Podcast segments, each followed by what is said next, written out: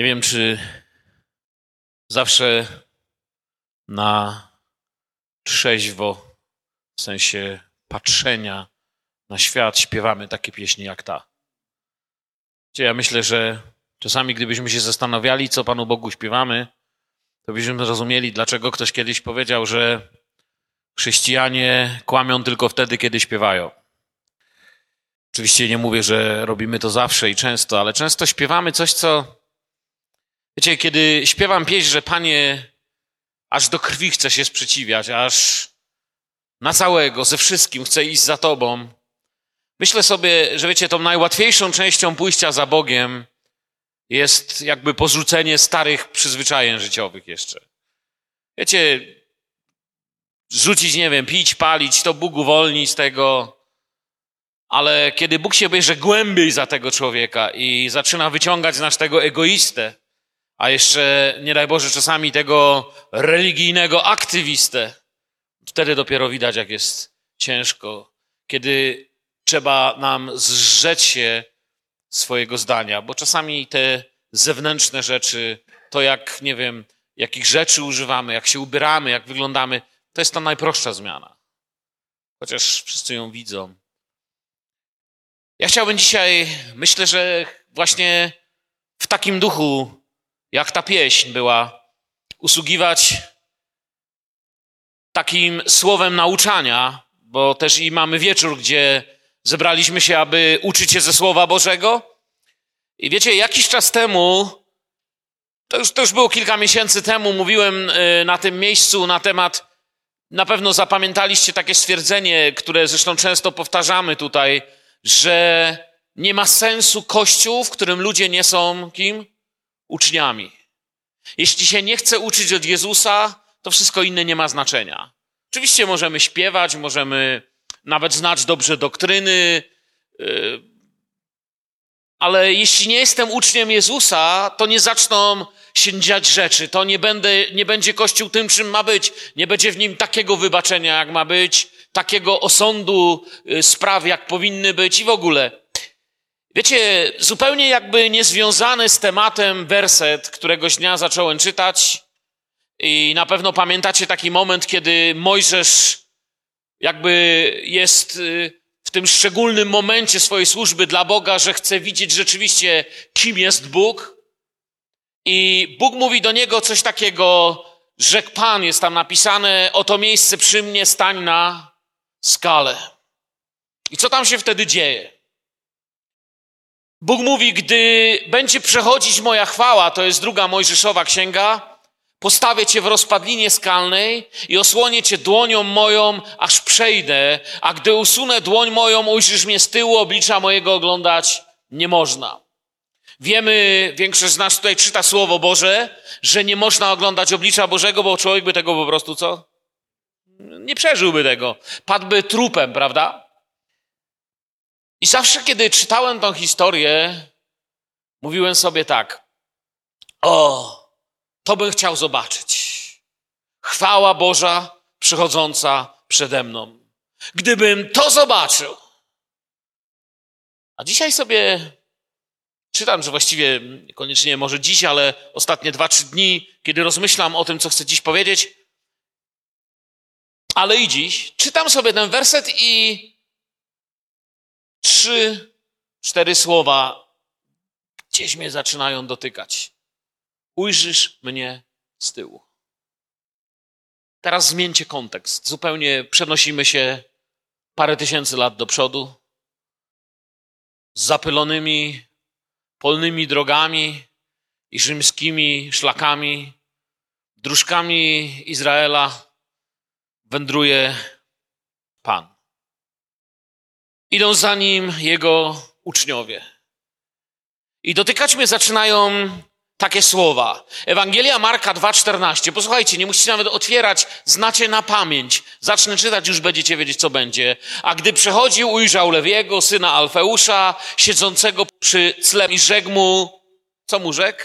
Pójdź za mną. Wstał i poszedł za nim. Czemu nie wstał i nie poszedł przed nim? Czemu mu nie powiedział, Panie Jezu, jeżeli chcesz, żebym w Ciebie wierzył, to Ty chodź za mną? My czasem tak, tak robimy, może to tak nie powiemy, ale trochę tak nie mamy czasem podejście, prawda? Boże, przyznaj się do mojej sprawy, do moich rzeczy. Pójdź za mną. I oczywiście jest napisane, i wstał i poszedł za nim. Ewangelia Jana 1,43. Następnego dnia chciał udać się do Galilei i spotkał Filipa i rzekł do niego: Pójdź za mną. Ich droga trwała około trzech lat. Są tacy, co mówią krócej, nieważne. Jezus chodził z uczniami, nauczał uczniów, i kiedy w końcu dochodzą do takiego miejsca, gdzie już dużo, dużo więcej wiadomo niż wtedy, kiedy tych pierwszych uczniów powoływał, mówi o Piotrze. Pamiętacie, że pewnego dnia przepaszą go i poprowadzą? Czyli jak gdyby, co mówi do Piotra? Że zostaniesz związany i poprowadzą cię tam, gdzie co? Gdzie nie chcesz, ale ciebie poprowadzą. To nie będzie coś, że ty pójdziesz tam sam. A teraz posłuchajcie wersetu. Ciekawe, czy wam się zapali to samo światełko, co mi. A to powiedział, dając znać, jaką śmiercią mu wielbi Boga i powiedziawszy to, rzekł do niego, pójdź za mną. To znaczy, będą go prowadzić tam, gdzie nie chce, w końcu czy ma iść za nim? Czy może o jeszcze coś chodzi, czego nie widzimy, że choćby cię i na śmierć prowadzili, choćby i do krwi się przyszło sprzeciwić, jak mówiła ta stara pieśń, choćby nie wiem, co się działo, choćby nie wiem, jak mnie denerwowali i co ze mną robili, jak mnie prześladowali, ty pójdź za mną. Za mną apostoł Paweł to objaśni potem, za moją nauką, powie do młodszego, prawda? Którego poucza, za moim zachowaniem, za moimi zwyczajami. Pójdź za mną. Co wspólnego mają te wersety właśnie? Wszystkie mówią to, co Jezus dziś do nas chce powiedzieć. Pójdź za mną, pójdź za mną. To, co jest najważniejsze, kiedy zobaczymy Pana Jezusa. Pójdź za mną. Ktoś powie, moment, jakiś chaos, no to po co czytałeś o tej chwale Bożej? No właśnie to jest to, że, że chwała Boża przeszła przed Mojżeszem, że chwała Boża przechodzi przy nas, że często byliśmy świadkami wielu wielkich rzeczy i nie możemy stracić z oczu tych Bożych pleców. To jest to, co chcę powiedzieć. Mamy iść za Nim. Jeżeli stracimy z oczu Boże plecy, przestajemy być uczniami Jezusa, pozostają nam tylko wspomnienia. Potrafimy powiedzieć, co mówił dziadek, co, co mówiła babcia, jak to kiedyś było w kościele, jakby to mogło być ale, ale tracimy z oczu mistrza i przestajemy nasz charakter kształtować według niego. Co wiemy na pewno? Co wiem na pewno? I ty wiesz, bracie, siostro, przyjacielu, i ja wiem. Wiem, że Jezus nas kocha, wiemy to na pewno. Wiem, że Jezus nas zbawił, to wiem na pewno. Wiemy, że poszedł na krzyż Golgoty za moje, Twoje, za nasze grzechy, przylała się jego krew, umarł trzeciego dnia, zmartwychwstał, siedzi po prawicy Ojca. Krótko mówiąc, Jezus nas zbawił, to wiem na pewno. Po trzecie, wiem, że Jezus jest naszym nauczycielem. I po czwarte, wiem, że idąc za Nim, dojdziemy tam, gdzie Bóg chce, żebyśmy doszli. I to po trzecie, co dziś powiedziałem, jest tym, co chcę dziś położyć na Was, co porusza moje serce. Pójdź za mną. Porozmyślajmy o tej trzeciej prawdzie. Gdyby teraz przyjechał ktoś z radia i powiedział, że dzisiaj będzie to słyszało całe Czechy, co ty powiesz, i podszedł do ciebie i zapytał, powiedz krótko, w jaki sposób ty idziesz za Jezusem, to czasami się boję, że mamy więcej do powiedzenia takich doktrynalnych, teologicznych rzeczy teologicznie w co wierzymy, umysłowo w co wierzymy, ale jak naprawdę idę za nim, jak naprawdę się zmieniam. Pójdź za mną. Wiem, że Bóg mnie kocha. Wiem, że mnie zbawił, jak już powiedziałem, to wiemy na pewno, ale jeżeli z tym nic nie zrobię, to tak jakbym to zlekceważył. To jest tak, jakbym wiedział, że jest lekarz, który może pomóc na moją chorobę, jest apteka, która sprzedaje lekarstwo na moją chorobę, tyle tylko, że ani do jednego, ani do drugiego się nie wybieram. Ale nadal chcę być zdrowy. Nie mogę tego zlekceważyć. To ciekawe. Powiem to tak, kiedy przestajemy iść za Jezusem, zwróćcie uwagę, kiedy przestajemy iść za Jezusem, pomimo tego, że przeżyliśmy nawrócenie na przykład, doświadczyliśmy zbawienia, zrozumieliśmy, że Bóg nas kocha, więc te dwie pierwsze na pewno. Wiem, że Bóg mnie kocha i wiem, że mnie zbawił. Amen. Nawet jeśli to przeżyliśmy. Ale jeżeli przestajemy naśladować Pana Jezusa, pomimo tych przeżyć, wracamy do tego, czym byliśmy przed nawróceniem. Zauważyliście? Jakby bez naśladowania Jezusa to jest za mało. Nie, nie mówię teraz w sensie za mało do zbawienia, bo zbawienie nie w ogóle w ten sposób się nie omawia. Zbawienie nie jest czymś, że coś do niego wystarczy i coś do niego nie wystarczy, bo nie w naszych dłoniach jest to zbawienie. Wiemy, że ono jest z łaski Bożej. Co ciekawe, kiedy przestaje iść za Jezusem, mój charakter zaczyna się robić, zaczyna się psuć. Wiecie, człowiek jest trochę jak samochód. Jest ciekawą rzecz, którą mówią dobrzy mechanicy, że samochód bardziej się psuje, jak stoi, niż jak jeździ. Słyszeliście o takich czymś? Że jak ktoś postawi samochód on stoi w krzakach całą zimę, to często na wiosnę jest bardziej zepsuty, niż gdyby całą zimę jeździł. I chyba tak jest z chrześcijaninem też. Nie wiem, czy na pewno tak jest z samochodem, ale wiem, że tak jest z nami. Jeżeli gdzieś się zatrzymujemy w naszym życiu, pozostają nam wspomnienia, psujemy się, a więc pójdź za mną. Chcę, nie chcę dziś długo mówić, ale chcę to w was, przyjaciele, w siebie, w nasze serca włożyć. A więc, kiedy przestajemy za nim iść, zaczynamy wracać do tego, czym byliśmy, zanim go spotkaliśmy. Bo co to znaczy pójdź za mną? Gdyby mnie ktoś zapytał, siedzę sobie i myślę dzisiaj, co to znaczy, jak powiedzieć dzisiaj wam, pójdź za mną, innymi słowami, które byśmy usłyszeli na świeżo. I myślę, że najbardziej oddają to takie słowa, pójdź za mną, to znaczy zacznij żyć moim życiem. Idź za mną, to znaczy żyć, żyj moim życiem. Kiedyś słyszałem świadectwo pary misjonarzy, i opowiadał ten misjonarz, jeszcze kiedy w szkole biblijnej byłem, a potem opowiadała jego żona i właśnie użyła takich słów, mówi, kiedy się pobraliśmy, zdecydowałam się zostawić moje plany i poszłam za moim mężem, który postanowił być misjonarzem. I opowiadała, jak się totalnie zmieniło jej życie. Zupełnie. Poszła za swoim mężem. Można ją łapać za słowa, że a no, a czemu nie za Jezusem i tak dalej. Wiecie, ludzie zawsze coś wymyślą, ale kto chce sercem zrozumieć, co ona mówi, to słyszy. Ona mówi, zmieniło się moje życie, bo zrezygnowałam z tego, co moje, a zaczęłam żyć tym, co wiedziałam, że Bóg włożył w życie tego człowieka, którego wybrałam na swojego partnera. Pójdź za mną oznacza zacznij żyć moim życiem. Bo w naszych czasach doprowadziliśmy do perfekcji teorię teoretycznie jesteśmy dobrymi kościołami. Trzy dni temu w domu u nas pokazałem moim dzieciom, Ali, mojej żonie, stronę człowieka, który prowadził stronę i pisał o zdrowiu swojej córki, kochanionej malutkiej dziewczynki. I były zdjęcia jej na śniegu z braciszkiem w szpitalu coraz gorzej i 20, dzisiaj mamy którego? 24, tak, to ten było 18 czy 19 jakoś tak, ostatni, przedostatni wpis na Facebooku, jej zdjęcie na łóżku i on pisze, nie jestem gotowy utracić ciebie, moja mała księżniczko. Kocham cię, nie wiem jak będzie wyglądało moje życie, gdybym ciebie stracił.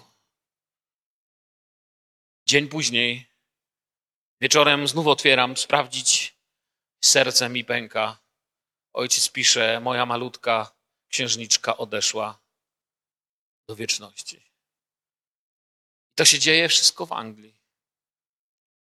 Na każdym rogu jakiś kościół.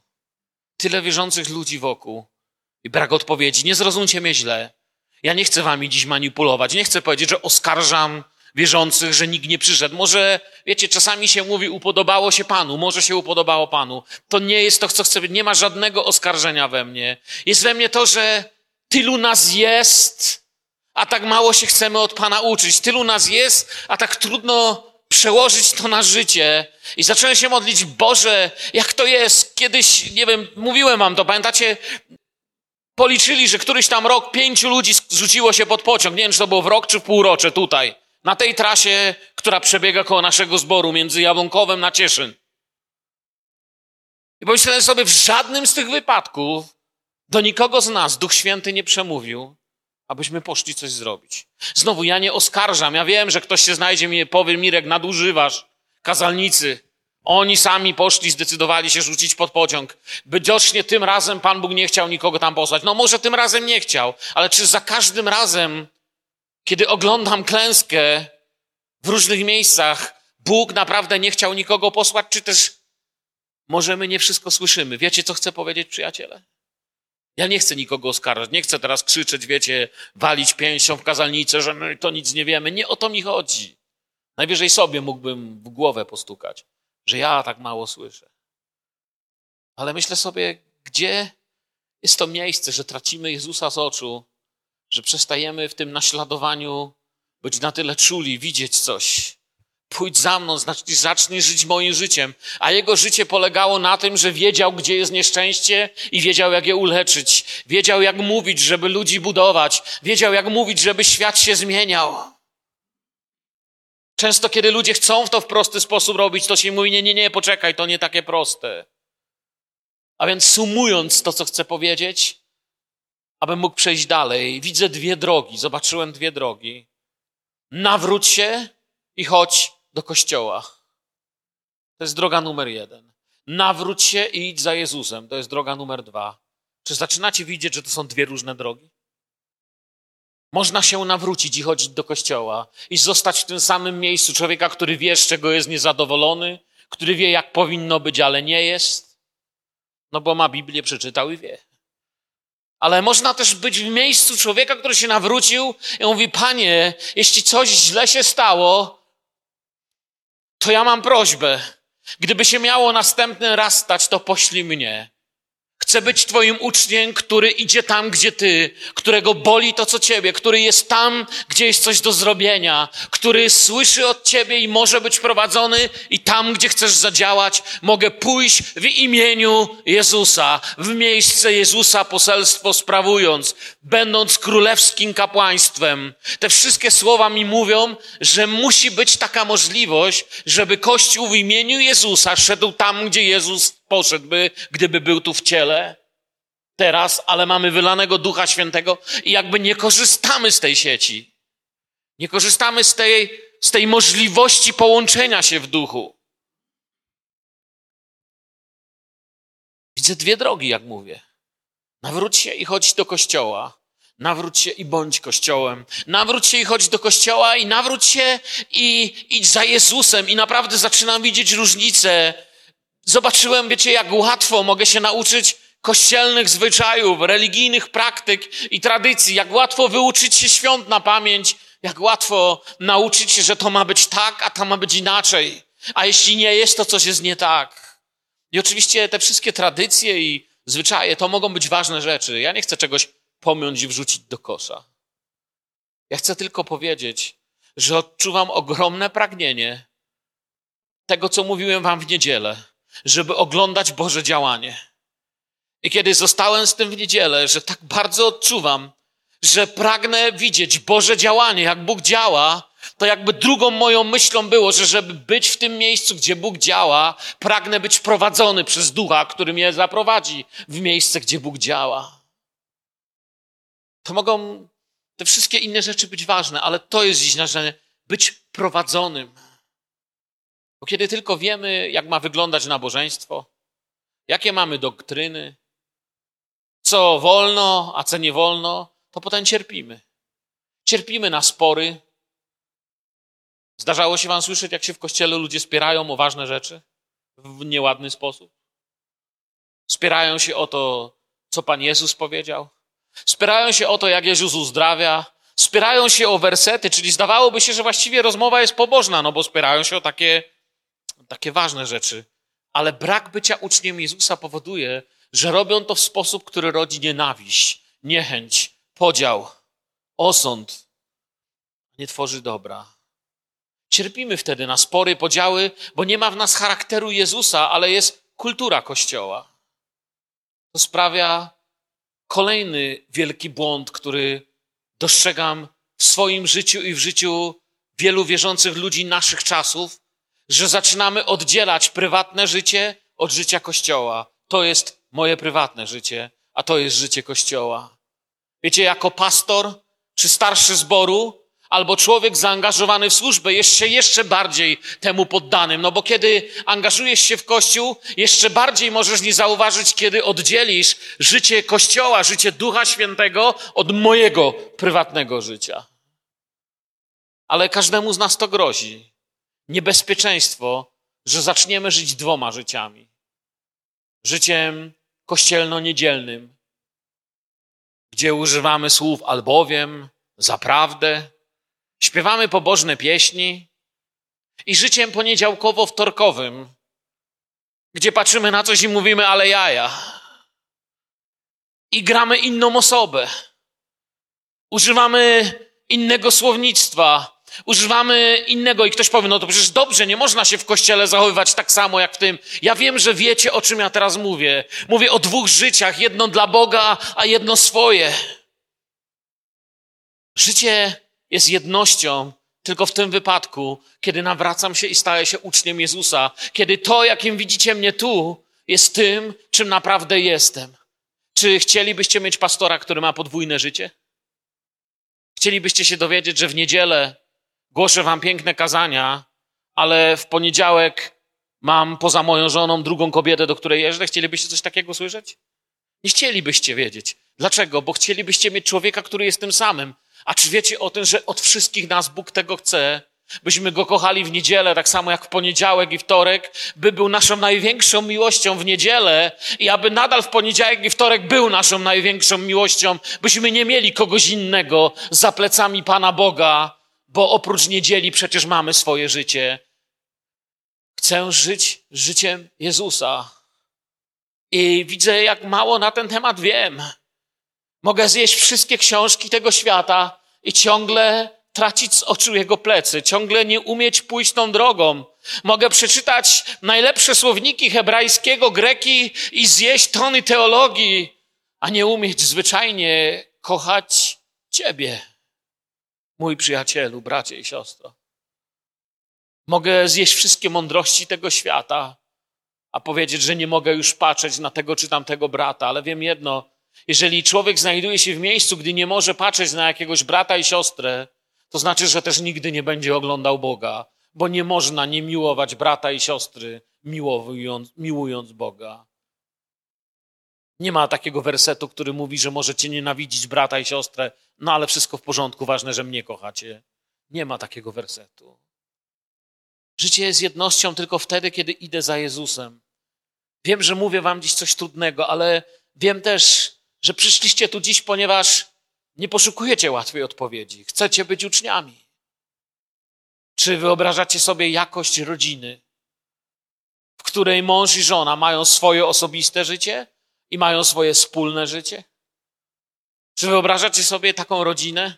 To jest początek rozpadu małżeństwa. Gdybym powiedział mojej żonie, że słuchaj, życie z tobą i naszymi dziećmi to jest jedno, ale w poniedziałki i wtorki będę wyjeżdżał, bo też chcę mieć swoje życie. Byście powiedzieli na coś takiego. Chcielibyście stawiać twoje małżeństwo w wielkie ryzyko. Prawdopodobnie zresztą już nie kochasz dawno żony.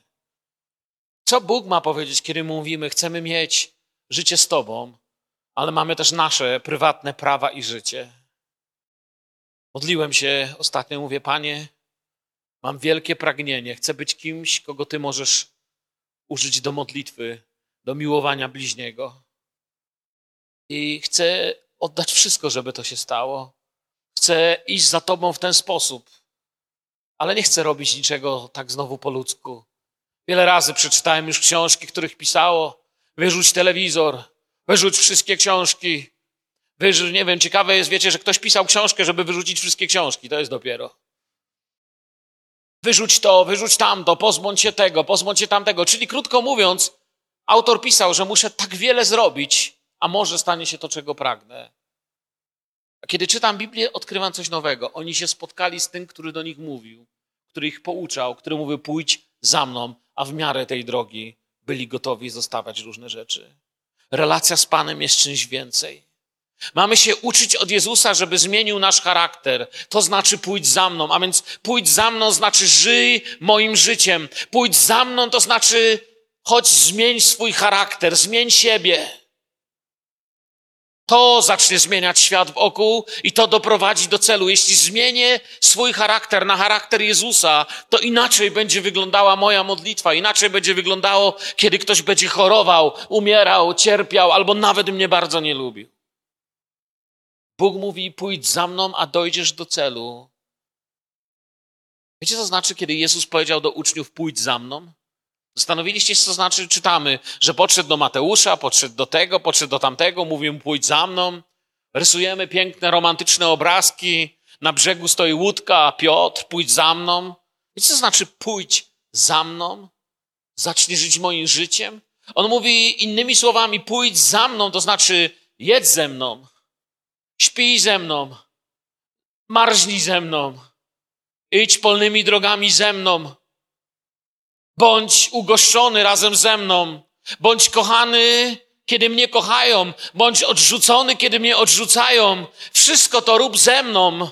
Będziemy dzień i noc ze sobą. Będziesz spała, ja będę obok. A kiedy ja wstanę, ty będziesz wstawał. Pójdź za mną. I tak uczniowie przeżyli te lata. Kiedy on był głodny, oni byli głodni. Kiedy jego nienawidzili, oni się bali. Kiedy on spoczywał, oni spoczywali szli za nim. Pójdź za mną. Tłumacząc inaczej, oznacza też, tłumacząc sercem oczywiście, oznacza, że nigdy nie będziesz sam.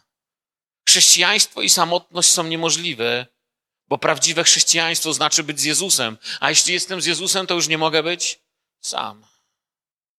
Pójdź za mną.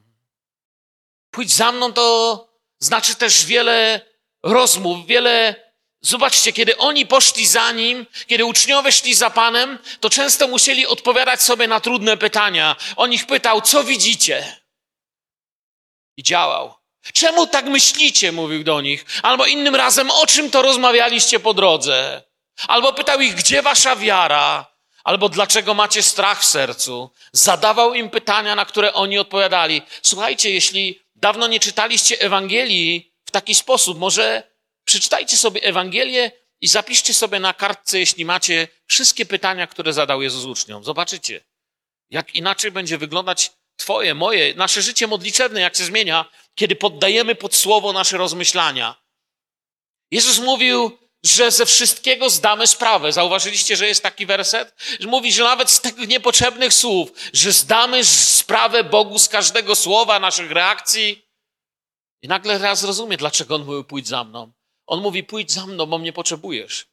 Jeżeli z reszty Twojego życia masz zdać sprawę, to naprawdę nie dasz rady tam, sam z tym. Musisz iść za mną, żeby tak to przejść, żebyś mógł w ogóle zdać jakąś sprawę. Potrzebujesz mnie, bo beze mnie nic uczynić nie możecie. Pójdź za mną, beze mnie nic uczynić nie możecie. To są dwie drogi. Nie ma znaczenia, czy idąc bez niego, będę chodził na dużą ilość nabożeństw.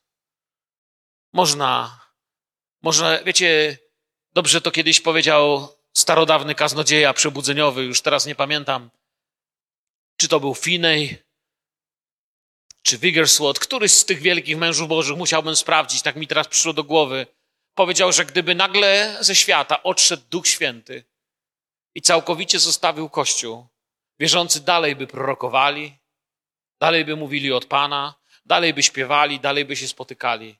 Bo tak naprawdę mówi, w ogóle Duch Święty już nie był im potrzebny. Wszystkiego się w Kościele nauczyli robić. Ale Kościół, który ewangelizuje, zaraz by poczuł, że coś się zmieniło. Kościół, który jest świadectwem każdego dnia, zaraz by poczuł, że, te, że czegoś nie ma, że nie ma tej obecności. Pójdź za mną. Oznacza chodź drogą, na której spotka cię wszystko to, co załatwisz jak należy i będziesz mógł zdać sprawę Bogu. Jaka jest ta droga? Po drodze krąży wróg. Jak lew krąży, patrzy, kogo by pochłonąć. Kiedy byłem w Afryce, podeszliśmy blisko rzeki. Ja wiecie, w mojej naiwności mówię do mojego przyjaciela, pastora z Afryki. Ja mówię, wieczorem by było pięknie nad tą rzekę pójść na spacer. Mówi, nawet w dzień byś tam nie poszedł. Mówi, zanim w ogóle dojdziesz do brzegu rzeki, to są mokradła. Są, wiecie, jest taka trawa, która się rusza pod nogami. Pod tobą już jest 10-15 metrów wody. Tam są krokodyle cztery razy większe niż ty. Nie zdążyłbyś dojść do wody. Mówi, wiele dzieci tam tracimy. Nauczyliśmy się tu żyć, wiecie, ci ludzie nauczyli się żyć, bo jest dużo drapieżnych zwierząt. Pomyślałem sobie, że to jest pewna duchowa też sprawa, że w duchowym świecie potrafimy zauważyć niebezpieczeństwo, kiedy uczymy się od Pana, a Jego instrukcja jest prosta. Chcesz być bezpieczny? Pójdź za mną. Jak to stare żydowskie błogosławieństwo? Niech pył spod sandałów Twego rabina spocznie na Twej szacie. Pójdź za mną, tak blisko, tak mocno. Pójdź za mną.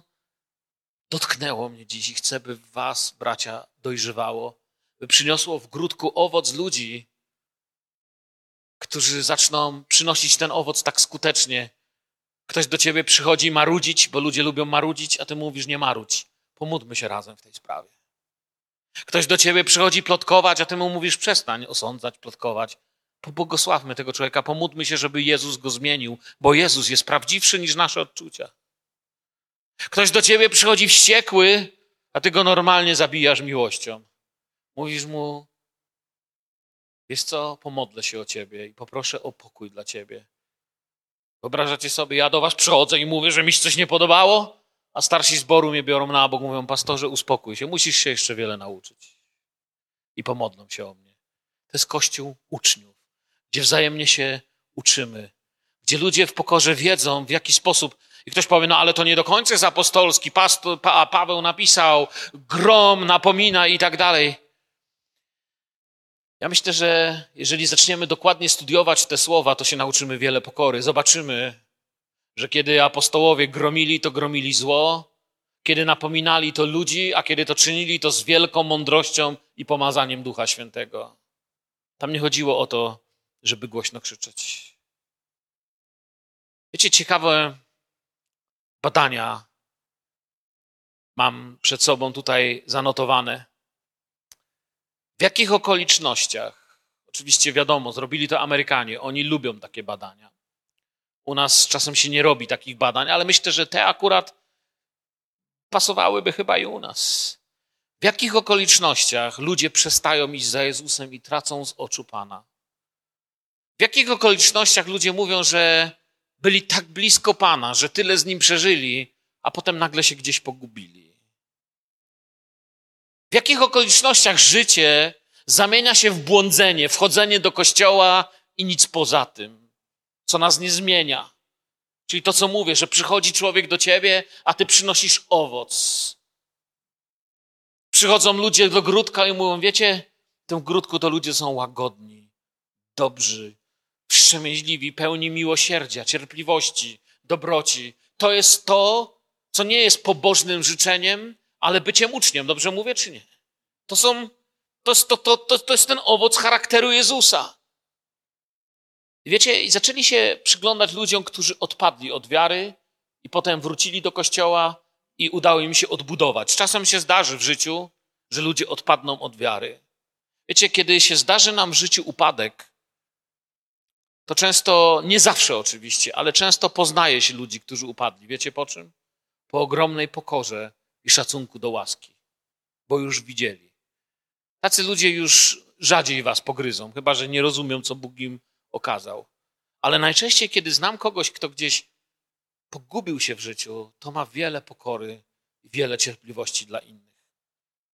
To nawet jako kiedy byłem młodszym pastorem, to tacy ludzie często mówili: poczekaj, nie bądź taki szybki w ocenie.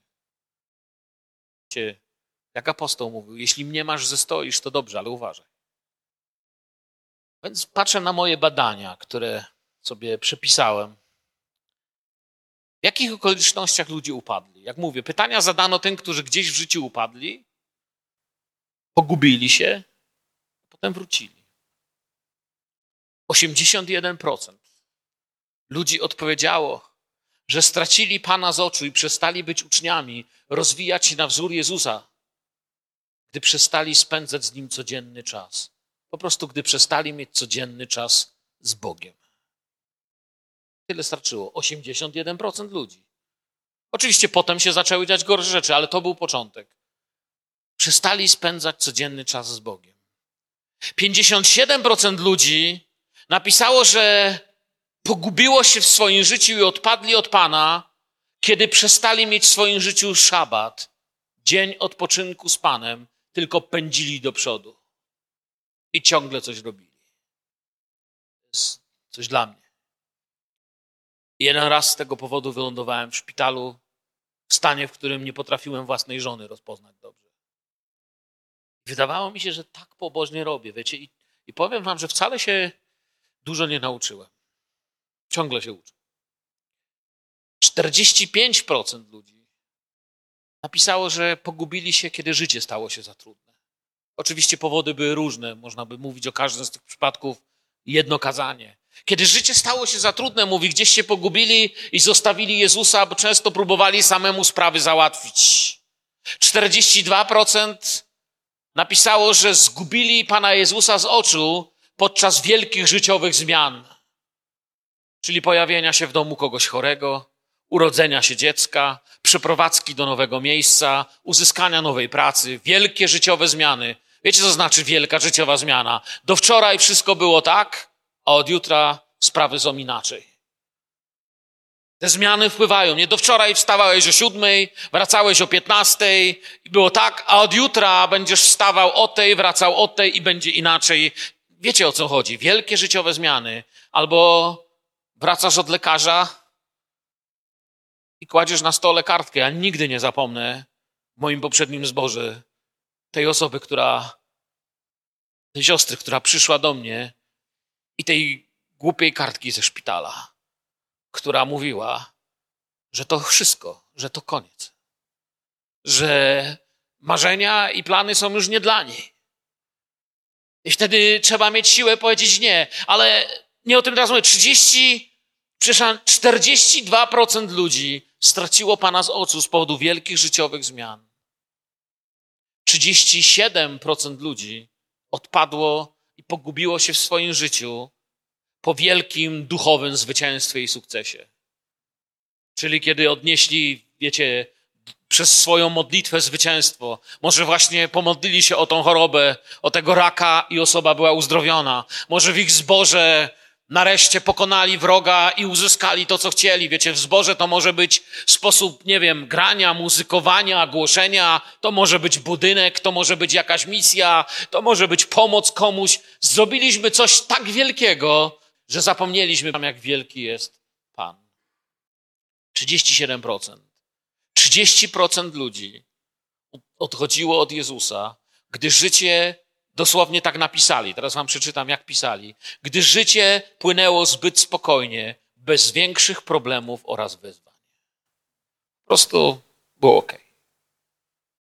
Czasami byli to ludzie, którzy przeszli na emeryturę. Czasami byli to ludzie, którzy się wzbogacili. A czasami to byli ludzie, którym po prostu nareszcie w życiu się ułożyło. Nareszcie mieli tak, jak trzeba. I nagle Pan już nie był taki Oczywiście na początku się tego nie mówi, ale nie obejrzeli się kiedy. Wiecie, najpierw człowiek znika z małych rzeczy, potem z dużych rzeczy. Wygląda na to, przyjaciele, kończąc powoli, że jakby nie odliczać, zawsze jesteśmy w niebezpieczeństwie i powinniśmy czuwać. Duch Święty mówi do Kościoła w ten sposób o tej drodze za Panem.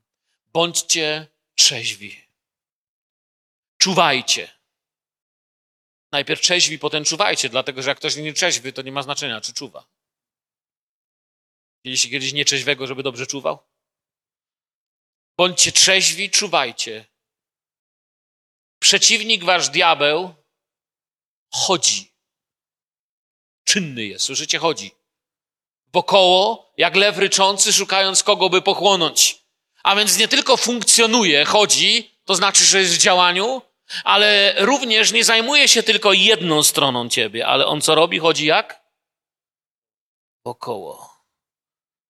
Bo tu to ty jesteś może mocny, ale zobaczymy czy tam. Przeciwnik wasz diabeł chodzi wokoło jak lew ryczący, bo diabeł nie jest lwem, to pisze tylko jak lew. On jest dużo gorzej niż lew. Szukając kogo by pochłonąć. Przeciwstawcie mu się, mocni w wierze, wiedząc, że te same cierpienia są udziałem braci waszych w świecie. Po co tutaj jest to napisane? Tu nie pisze to po to, że, że nam się lepiej zrobi. No dobrze, że nam tylko nie jest tak źle. Dobrze, że im też jest źle. To nie o to chodzi.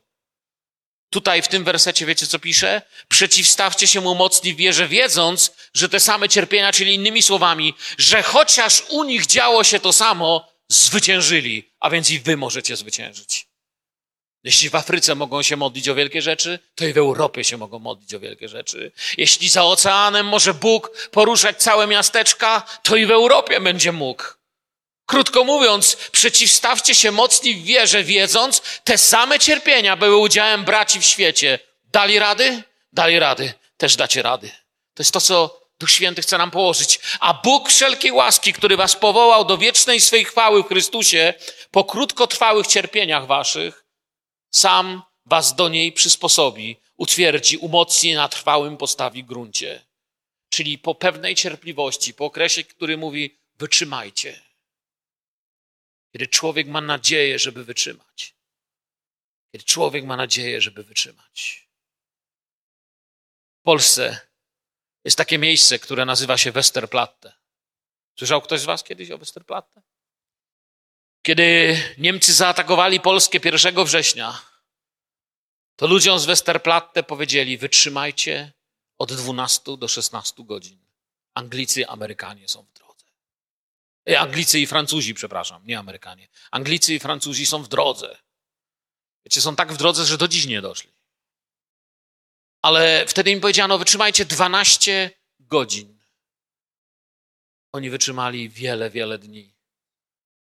Nikt nie mógł wierzyć, że można było tyle wytrzymać. Dlaczego? Bo mieli nadzieję, bo mieli przekonanie, bo mieli cel.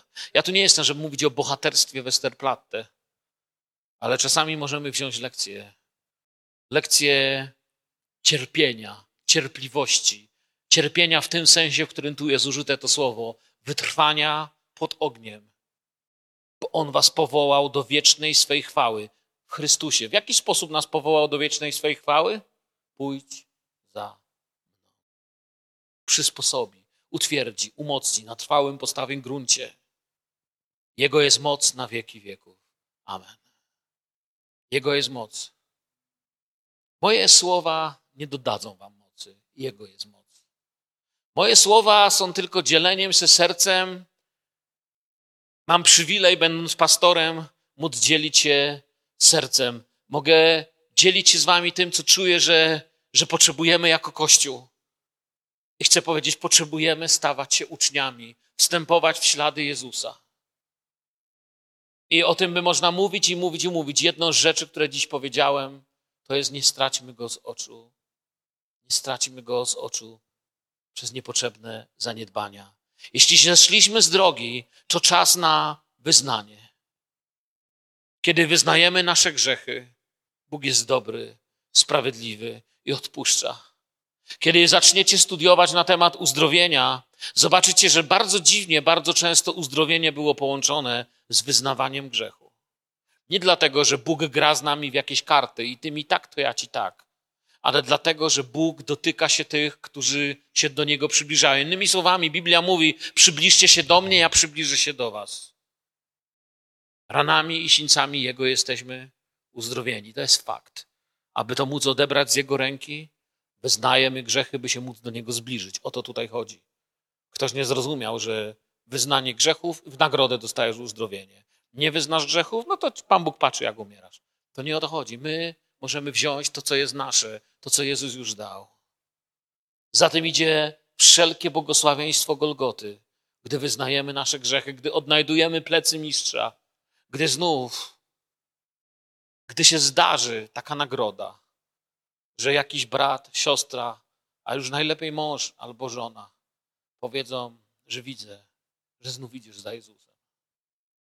Że widzę, że znów Pan cię zmienia. Ktoś powie, ale ja nie muszę być chwalony. Ja też nie muszę być chwalony. Ale chciałbym być zachęcany, a wy? I jest dla mnie wielką zachętą, kiedy odkrywam drugiego bliźniego, który mówi tak samo jak ty, pragnę iść za Jezusem. Nie chodzi o prawienie sobie komplementów, a o posilanie siebie. Czas wracać do grona uczniów. Wiecie, wyobraźcie sobie stojącego przed szkołą ucznia, który prawie zawsze ucieka z lekcji i nie chodzi na połowę zajęć, ale zachęca wszystkich, żeby się uczyć. Spytalibyście się, czy wszystko jest w porządku z nim. Wyobraźcie człowieka, który ucieka z lekcji, nie chodzi na zajęcia, chodzi na wagary. Nauczyciele mają z nim same problemy, ale on mówi naprawdę, szkoła jest wspaniała, chodźcie do szkoły. Nie bądźmy tego rodzaju chrześcijaństwem, które mówi, że wszystko jest możliwe, ale jak żyjemy od poniedziałku do piątku, jakby nic nie było możliwe. W sobotę trochę się przyzwyczajamy, że coś może jednak jest możliwe i w niedzielę znów chcemy w to wierzyć. Nie straćmy z oczu pleców mistrza. Pójdź za mną, pójdź za mną, zacznij żyć moim życiem. Ja mam wrażenie, że, że, że, ja wstęp skończyłem do tego, co chciałem powiedzieć, że wam wyjaśniłem, co chciałem wam powiedzieć i teraz dopiero powiem. Wstańmy, podziękujmy Jezusowi. Powiedzmy mu, Panie, chcę iść za Tobą. Chcę być Twoim uczniem, chcę się od Ciebie uczyć. Chcę się od Ciebie uczyć, uczyć, uczyć, uczyć Twojego charakteru. Ojcze, wywyższam dzisiaj Ciebie i proszę Ciebie, abyś, Panie, chociaż pełne emocji moje słowa włożył w serce Kościoła, włożył w moje serce, włożył w nas to Twoje wezwanie. Chcemy iść za Tobą. Wyznajemy Tobie, że jesteś miłością naszego życia, że jesteś wzorem, że jesteś tym, od którego chcemy się uczyć. I proszę Ciebie, włóż w to zgromadzenie, w to miejsce więcej Twojej miłości, więcej mocy, więcej poświęcenia, więcej łagodności, byśmy byli miejscem cudu. Miejscem, gdzie pragnący dostanie pić, gdzie potrzebujący zostanie zaspokojony, gdzie chory będzie mógł być uzdrowiony. Prosimy Cię, byśmy dożyli dni, gdy z tego miejsca będą ludzie wychodzić radośnie, pląsając jak owieczki z powodu Bożego dotknięcia nad ich życiem. Wywyższam Ciebie, Panie, i wyznaję Ci dziś, że chcę iść w Twoje ślady. Pouczaj mnie i oświecaj w imieniu Jezusa. Amen.